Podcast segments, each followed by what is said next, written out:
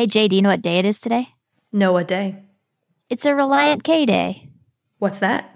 Well, Relient K has a song called Sunny with a High of seventy-five. And so every time it's sunny and a high is seventy-five, I always start singing, because it's sunny and the high of seventy-five since you came into my life and made it right. Oh, yeah. So what do we have for everyone today? We have our friend Steven. Steven made some mistakes fresh out of college and chronicles them to us on how he turned his life around and went from one hundred thousand dollars in debt to not being in any sort of debt whatsoever and living an ideal lifestyle for him and his wife. Welcome to Fire Drill Podcast, where side hustles, savings, and creativity lead to financial independence. With your hosts, Gwen from Fiery Millennials and Jay from Millennial Boss. Hey, Steven, welcome to Fire Drill Podcast. How's it going? Great. Thank you for having me on. And I couldn't do this without my co-host, Jay. What's up, Jay? Hey, hey. So, Steven, give us like a quick ninety-second background on who you are. Yeah, so my name is Steven. I originally from uh, the Midwest, uh, grew up in Wisconsin, moved to Chicago. My money story really is, uh, unfortunately, a lot of debt. College debt, student loans, credit cards, ended up buying a new car or a nicer, newer car. So one hundred thousand dollars in debt is what that amounted to. And then from from one hundred thousand dollars in debt to zero. So paying that off while I was living in Chicago with my wife. And then eventually we actually paid off another home. And we are currently living in Miami, Florida today, you know, under the bright blue sky with some sunshine. That's my quick ninety-second version of Steven. Every day in Miami is a Relient K day, Jay. Okay, so talk us through the beginning at college. So you went to college and you took out student loans to go to college, right? Correct. Then what year did you graduate? Uh, so I graduated late two thousand five, so December two thousand five. Okay. Talk to us about how like the economy impacted your decisions on, on how you spent and earn money at that time. So when I came out of college, the economy was fine. I ended up getting a job um, for the most part right away, but it was just anything that I could get my hands on. So I believe I was doing like waiter type stuff and then trying to figure out where I wanted to live. So I was kind of all over the map, right? And I was doing like inbound tele, or I was like a telefund raiser, I guess is what you call it. Or I was raising funds for, I believe it was the Republican Party. Throw that out there. Lots of information. Um, that was really where I stood, at least in terms of, you know, my career at that point. Uh, I didn't get, I would say, full-time work where I was working a nine to five, forty hour a week job until actually until two thousand seven. So it took me some time to kind of figure things out and get something that I was interested in. But that's kind of where I, where I started out. So when did you first realize that your finances weren't super great and that you needed to do something? You know, somewhere when I first did get my first job, I went, so I ended up working at U S Bank in like a twenty-four hour banking, and I was making actual money. And as soon as you start making money, you realize what it's going to go towards. And so it was almost immediately where I knew, I knew something wasn't right. I could make the payments. I had a great situation where I was living with uh, what I call my house mom in Wisconsin. And you just kind of knew like things weren't right. While I had very small payments, because I was deferring student loans and they weren't, or they, I don't think they, they start up right away. But I guess that would be my, my answer. Yeah. So you just had this like vague feeling that things weren't right, that that, that wasn't how things are supposed to be. And so what did you do about it? Yeah. So it started off with just really making the minimum, you know, monthly payments on things that I could. I don't think my financial change really happened until, until really I, I decided to move away from Wisconsin and into Florida. I actually went to go see if a long distance relationship was going to work. What I ended up doing, so I was from two thousand seven to two thousand nine, I worked, and then I took what minimal savings that I had and I moved down to Florida to see if it would, see everything would work. So I had all the student loans, I had all the, you know, the credit card. I had just purchased a vehicle and I had about maybe a month to three months of savings. And when I moved down, I went down again, with that savings, but with no job, with nothing. And that's when I realized, when everything hit, and I didn't really make a move again to like make any big payments because I wasn't bringing in much money until I actually moved back to Chicago. Yeah. So I would just like to point out that sometimes taking chances on long distance relationships pays off because that girlfriend turned into your wife, right? That is one hundred percent correct. Yeah. That's awesome. So after you moved back to Chicago, what did you, what steps did you take to start paying off all that debt? I went back to Chicago or to the Illinois area because I knew things needed to change, and I was able to get a job right away because I wasn't working while I was in Miami, not at least in a full-time capacity. So I went back to what I knew, which was my college summer job, which was at a golf course. And then within those first, I would say within a month, uh, I was able to get full-time employment again at, at a bank uh, or at U S Bank. But I was able to get full-time employment, and I was staying with, was it a family friend or family member, ex-brother-in-law, however you want to call it.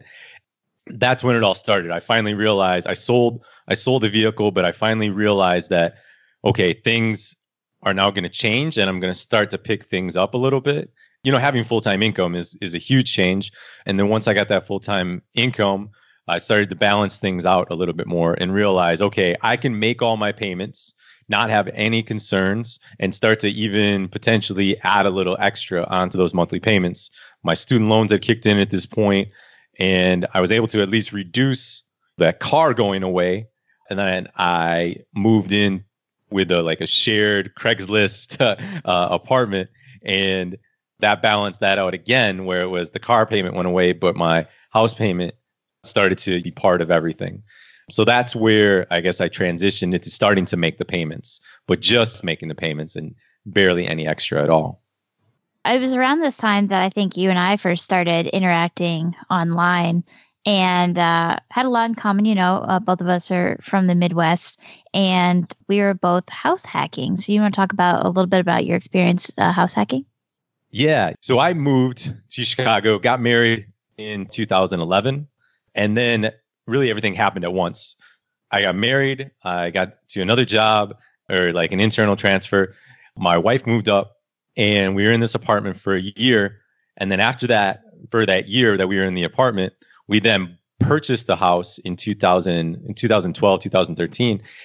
I looked all over the city of Chicago, literally, or we did. And we ended up buying a foreclosure.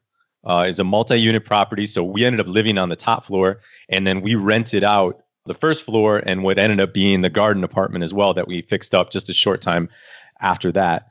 And that was huge for us.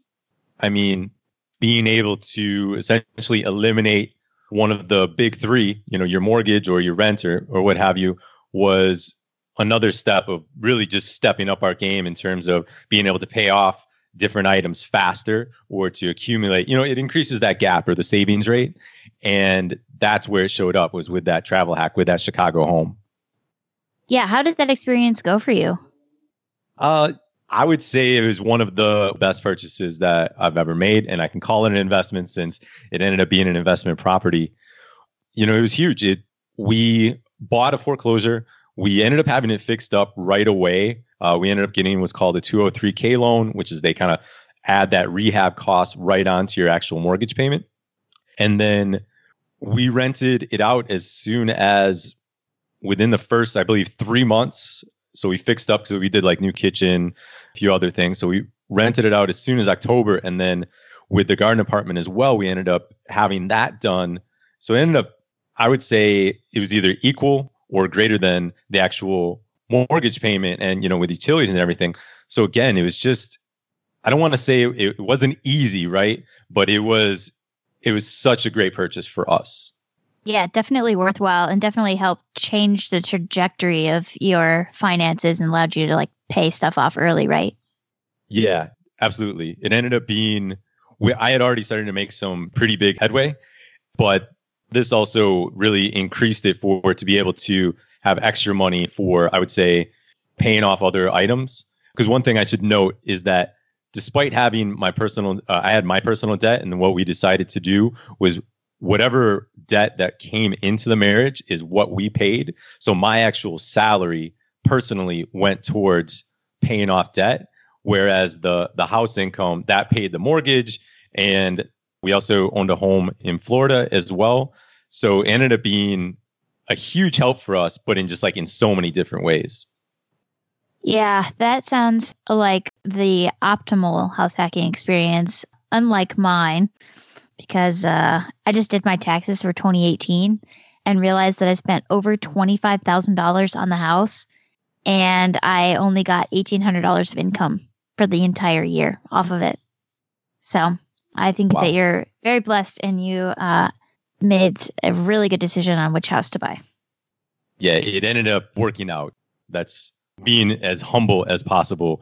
Just got lucky, of course, and right place, right time, like all of that stuff. And we had a great realtor. We had like everything fell into place. We felt like we made a really, really good decision.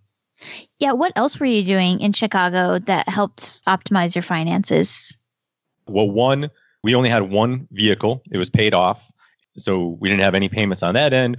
In the past, I had reduced, you know, the cell phone plan. So you got the transportation costs that were lower. We have cell phone, you know, we, our grocery store, I would say, was within a mile, mile and a half. So none of that. And we're always trying to eat and have our grocery bill at a lower rate. So those were the really the big things. I even occasionally biked down to Chicago to work, but that was only, uh, you know, during great weather and what have you. Um, so basically like three days out of the year. Yeah, maybe a couple more, but it was fun. It wakes you up in the morning. That's for sure. Yeah, I have since started biking to work now that I've lived in D C for a while. And I noticed the days that I take the metro to work, I get there and I was like, oh, I'm dragging. But the days that I get there after a bike ride, I'm just like, I am ready. I am awake. Let's go. I imagine that Chicago drivers aren't particularly friendly to cyclists, and D C drivers are sometimes outright hostile.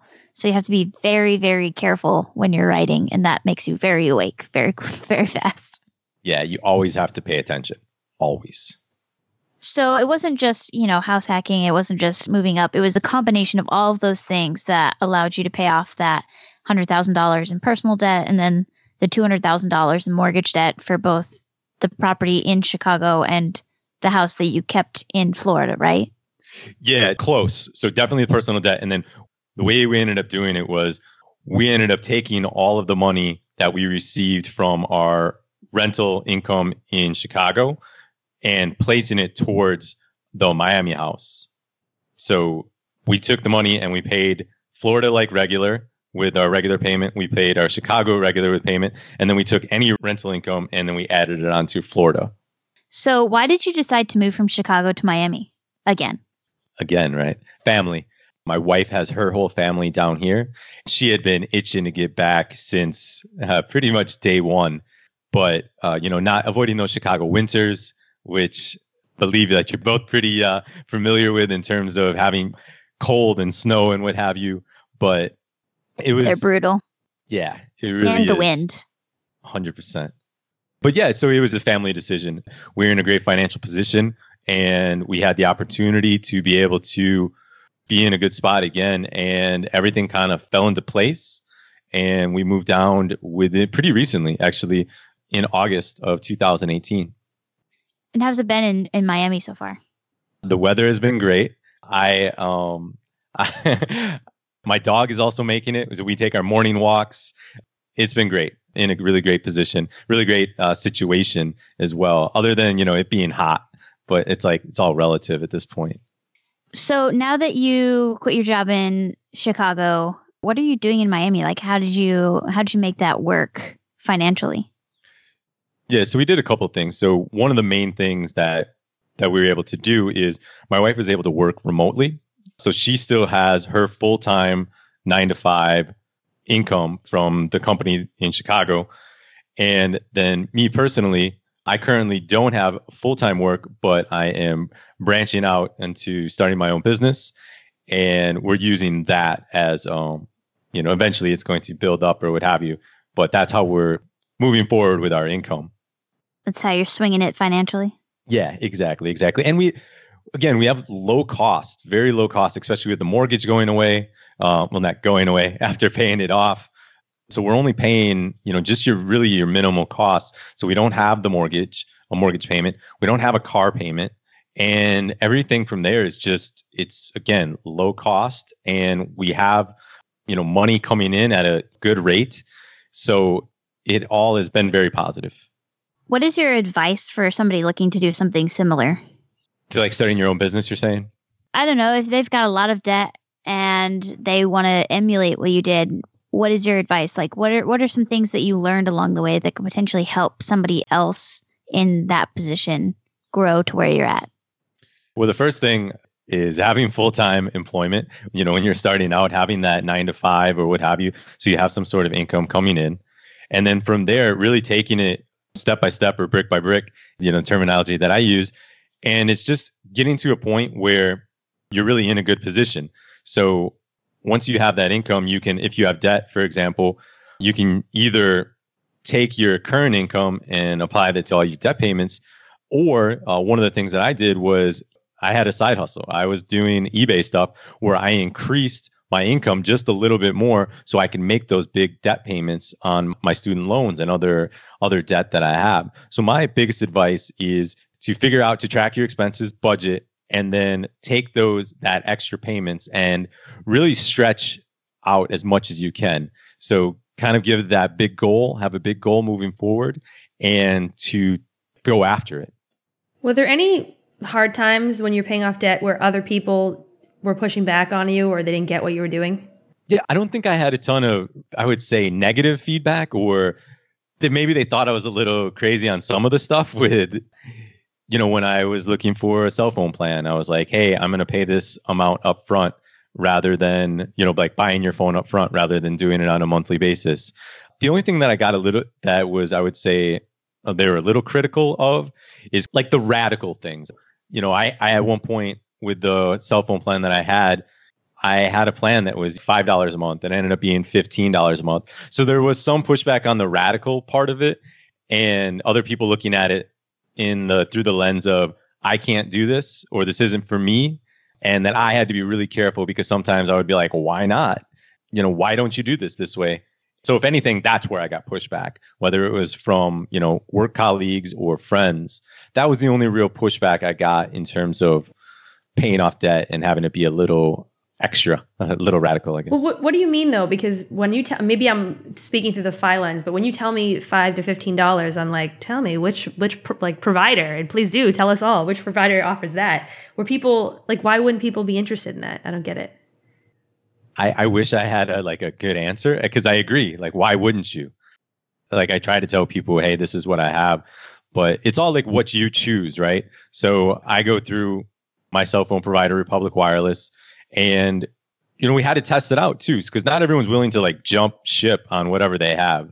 So if you have, you know, Verizon or Google uh, Y or Google Fi, or you know T-Mobile, all these other ones, not everyone's comfortable with making changes.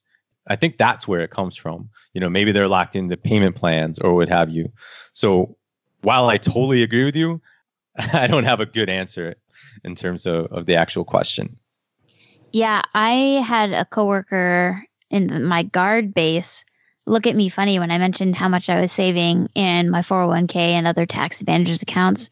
He's like, what salary are you making? So I told him and he goes, oh, if I had your salary, I could have the sweetest car ever. Why are you wasting it all by saving it? Why don't you go out and get a car? And I'm like, I, I don't I don't think we have the same definition for wasting. Right. So, I mean, people are going to have different priorities, and it doesn't mean anybody's right or wrong. It just means that we value different things sometimes, and it can be viewed as a personal attack on your values. Like, I was very careful to never mention how crazy I thought he was, because he would literally subside off of peanut butter and jelly sandwiches for two weeks to get a car part and put it on his car. But you know what? He really loves his car. And if that's what makes him happy, then who am I to judge? Completely agree. And I love it is a values-based thing. And people get hesitant to telegraph their values. Actually, even in the F I community, we do. Because sometimes when you go to a F I R E meetup, people are afraid to say what they do spend money on. So everyone just kind of acts like they're perfect and they don't spend that much money until they break down and they're like, oh yeah, I actually, like I bought a new car last year, or I did this, I did that. And I think it's what you said, where it's like you're communicating to other people what you actually value, and you're being afraid that you're going to get judgment from everyone else. But that doesn't happen at these events. But I do, do you notice that, Gwen, sometimes? Yeah, I think it can be a tendency to be like, you know, shun the, oh, I just put my kid in private school, or, you know, I have a newer car. And it can be almost a race to the opposite. Like, oh yeah, I have an iPhone four S, or, you know, my car is fourteen years old and has two hundred thousand miles on it. You know, it's like kind of the opposite sometimes. Yeah, reverse bragging, I would say. Like, whose car yeah. is the worst? Uh, kind of. I don't know. What's your take, Stephen? So I'm a big values-based person. That's actually what I talk about. It's what I teach and what I coach and what I, I almost say preach. So totally agree. I mean, like, I know my values. I ask people what their values are. And for me, it's my wife and her happiness. It's travel and being able to do other things like that. And it's health and fitness. So I make sure that I spend, or we, yeah, I spend the majority of my money, or like the focused area, on those things. I like to say as well that I don't have a, a boat or, you know, a jet ski or something else like that, but I do take nice vacations or go different places. And it goes to what, you know, what you're talking about, Jay. And that's really just value-based spending and finding out what matters to you. Whereas, yeah, you're right. I I, I don't have, um, let me see, it's two thousand nineteen. So yeah, I do have a twelve-year-old vehicle, or we have a twelve-year-old vehicle, but like, I don't care about cars that much. So I don't spend, we don't spend money on that. And it just goes back to values again. So one hundred percent agree. Hard not to. Yeah. And like, we know people in the fire community that have old cars and boats they take out on the lake, because they live by a lake and they get a lot of enjoyment out of it, and they consider it a worthwhile cost. None of us are wrong. We just have different things that we spend money on. Like for me, I would never go on a cruise, but I do like to go take trips to places like Australia or England, or, you know, other places across the oceans. So it's all about what you want to spend money on and saving for that lifestyle, right? Yeah. And I think when you're paying off debt, or you're in the middle of like a sprint versus the marathon, that can be F I. You may be a little bit more intense and not showcasing your value spending as much, depending on how fast you want to pay it off. So I know the way that my husband and I lived when we were paying off our debt, that was very different than the way we live now. And I'm completely okay with that. Did you have a different pace, and would your lifestyle look different between now, Stephen, and when you're paying off the debt?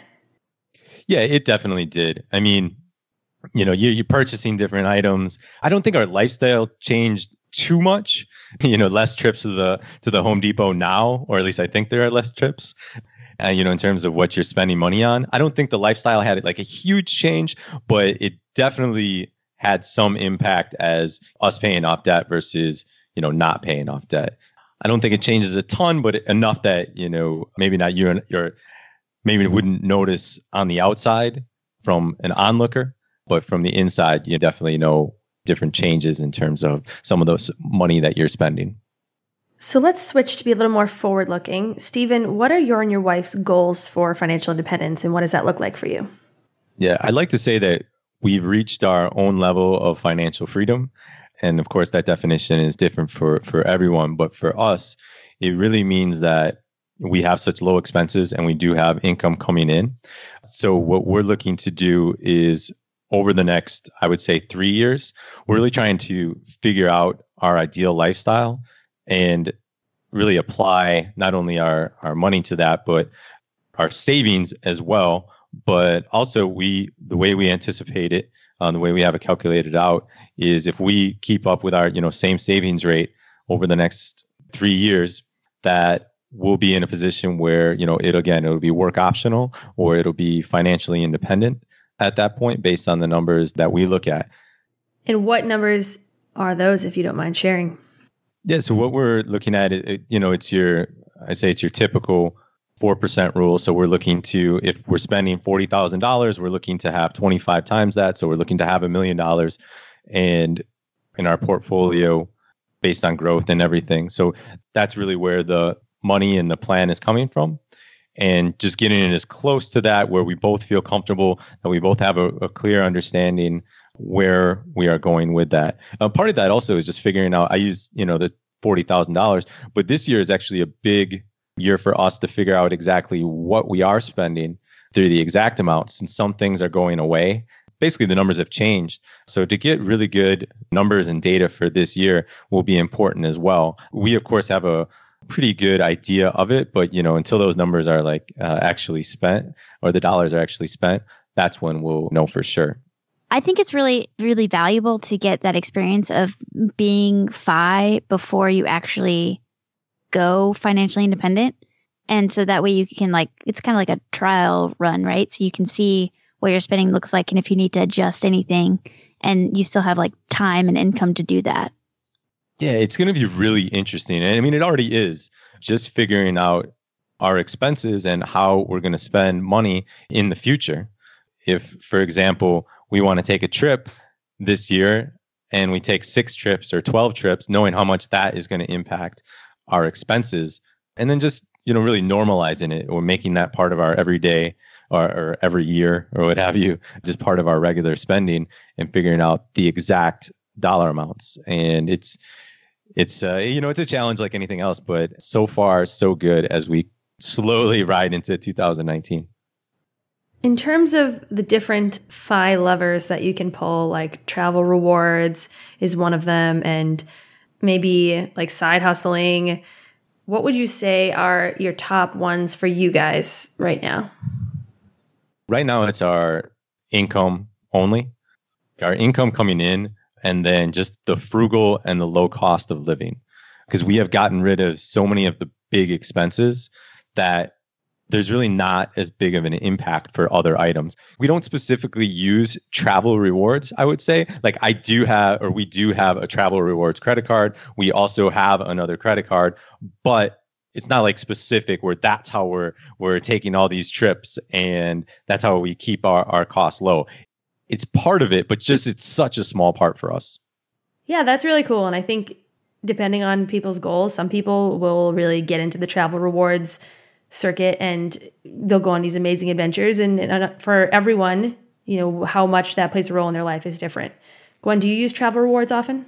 Not often, but I, I would say I'm on the light end of travel rewards. But I do have some points from previous credit cards that have opened up that I've just kind of been hoarding. Typically what I find is I buy flights with points for last minute flights that would cost me like a thousand plus dollars. And I just use points and it's like, oh, I got to take a flight at the last minute. Great. This is great. I love it. I'm not worried about optimization or, you know, like opening credit cards and transferring over the rewards to get the optimal point per dollar. I don't care that much. I just like, oh, this is handy. I don't have to pay one thousand dollars for a flight tomorrow. Great. Done. Speaking of big trips, why don't you tell us about your upcoming Colorado trip? Oh, yeah. I'm super excited. So now I can say something about it. I got notification that there was going to be the premiere of the Playing with Fire doc in Longmont, Colorado at the M M M headquarters. So I will be there April twelfth through the fourteenth. I'm really excited to hang out with a bunch of Colorado people. I know some other bloggers are flying in. And so uh, I think it's just going to be a really fun weekend just to hang out and talk about financial independence and drink some good drinks and have fun with my friends. Oh, that's awesome. And we had Taylor, who was the star of the documentary along with her husband, Scott. We had her on the podcast last summer, so we can link to that in the show notes. But they're an amazing couple, and a lot of the people who've been on this podcast were featured in the documentary, and we're really excited to support them when it goes live. It's like a, what a crazy world we live in, like all of that stuff, like with Gwen going, the fact that you guys know and we know people that are actually in the documentary, just a lot of that is just crazy to me, like the crazy world we live in. And I think it's really cool, too, some of the benefits that have happened from the documentary being filmed. I think every person that worked on the documentary got really inspired to take charge of their finances. And I think that they said collectively, just while they were filming, that they have paid off over one hundred thousand dollars of student loan debt. Oh, yeah, like the crew, the filming like crew. Like the crew, like the, the people who were behind the cameras and the sound guys were just like so inspired by what they were filming that they went out and took charge of their own finances. It will totally be the ripple effect. I think what will be cool to see in the finished documentary, it does the documentary make sense for people who are not currently already aware of what financial independence is? that's what I'm excited about, because I think that would be a huge, it could be a huge wave of momentum if it can be written for someone that has never heard of this, but they find it interesting and it's like a curiosity starter and it goes viral. That'd be kind of cool. Yeah. So Stephen, here, I have a question for you.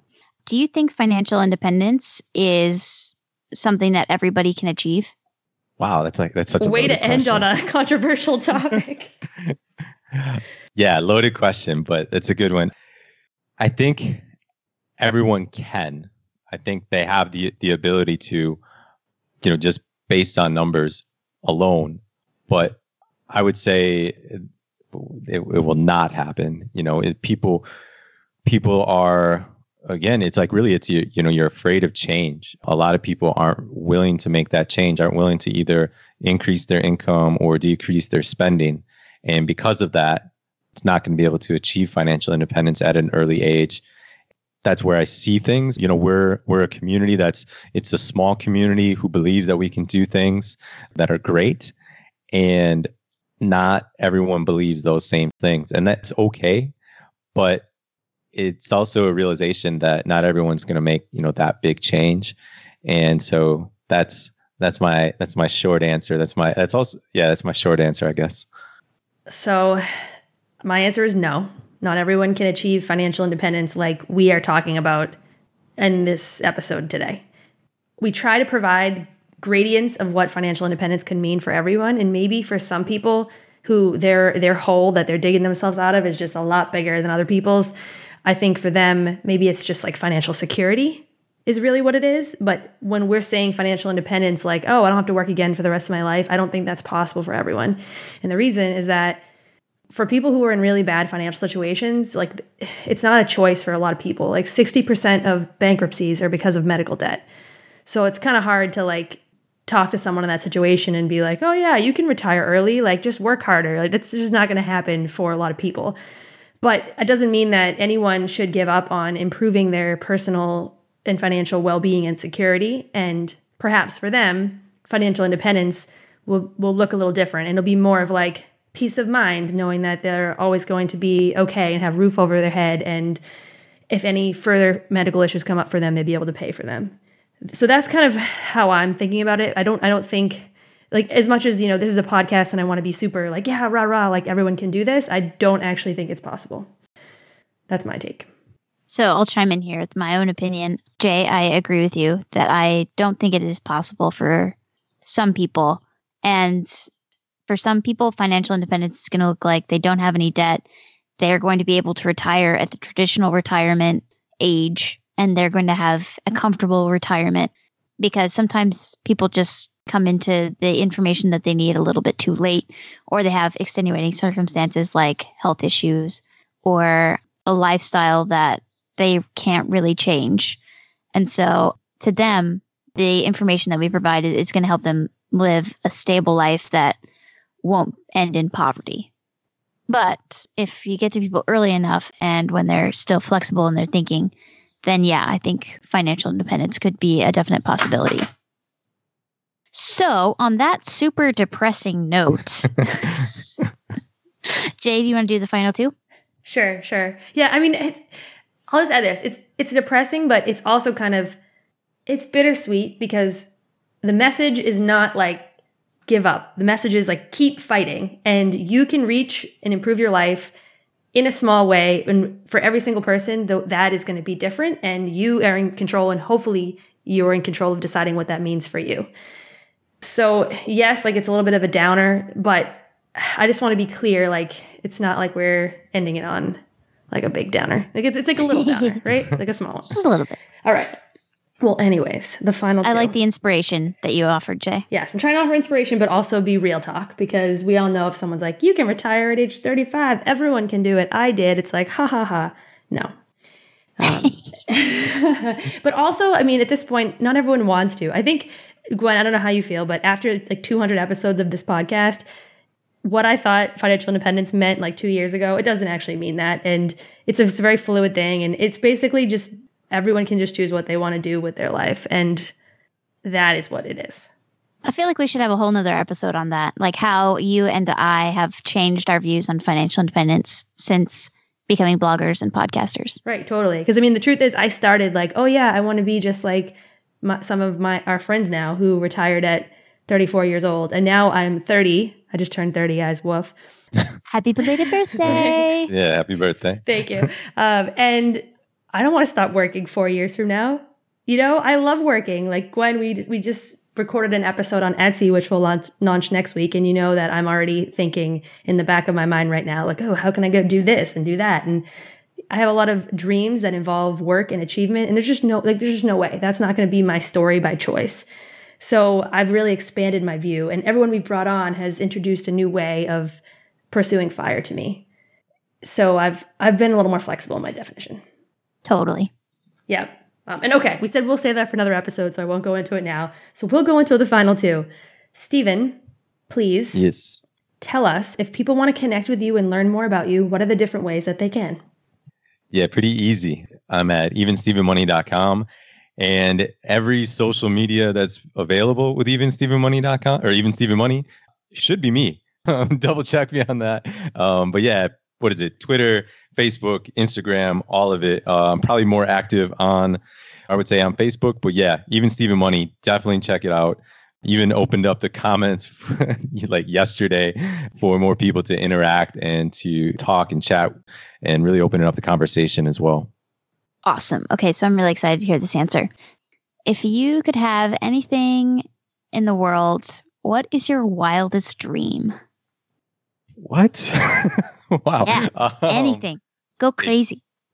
Uh, so I can have anything in the world. You can have anything in the world. You can do anything in the world. You can have any skill. You, it's like the impossible could be possible. Whatever your wildest dream is, let's hear it. Yeah, so it would be to own a professional sports franchise. I'll list off a couple that currently aren't available. Um, owning the Cubs, owning the Bucks. Those are like the two, but I'd like, I'd accept and be really happy with like a minor league, summer league baseball team. Just having all of that. You get the access and just get to be part of something. Like you get to build something or build upon something that's already there. So mine would be to own a professional sports franchise. You would pick the Cubs. Yes. Yeah. I mean, it's like, it's a few billion, right? Eh, what's a few billion between friends? It's fine. Just a couple Bs. Just a couple Bs. Yeah, no big deal. Anyone uh, have so, those? Uh, yeah, yeah. I don't have any of those. You got any billions over there, Jay? Not at all. Well, can't help you there, but I think that would be a really awesome dream, except for the whole part about the Cubs thing. Go Cardinals. I'm just going to say go Patriots to make people mad. Go Pats. And we'll end it on that. Bye, everyone. All right. Thanks, Stephen, for coming on the show today. Yeah, absolutely. Thanks for listening to today's episode. Go to our website, fire drill podcast dot com, to continue the discussion and get the link to our private Facebook group. If you like us, leave us a review on iTunes. If you're like me, you have no idea how to do that. So in the podcast app or in iTunes, search for Fire Drill Podcast. Find it, click the reviews tab, and write something to make my mother proud of me. We read every single review and want to say thank you from the bottom of our hearts for making this podcast possible.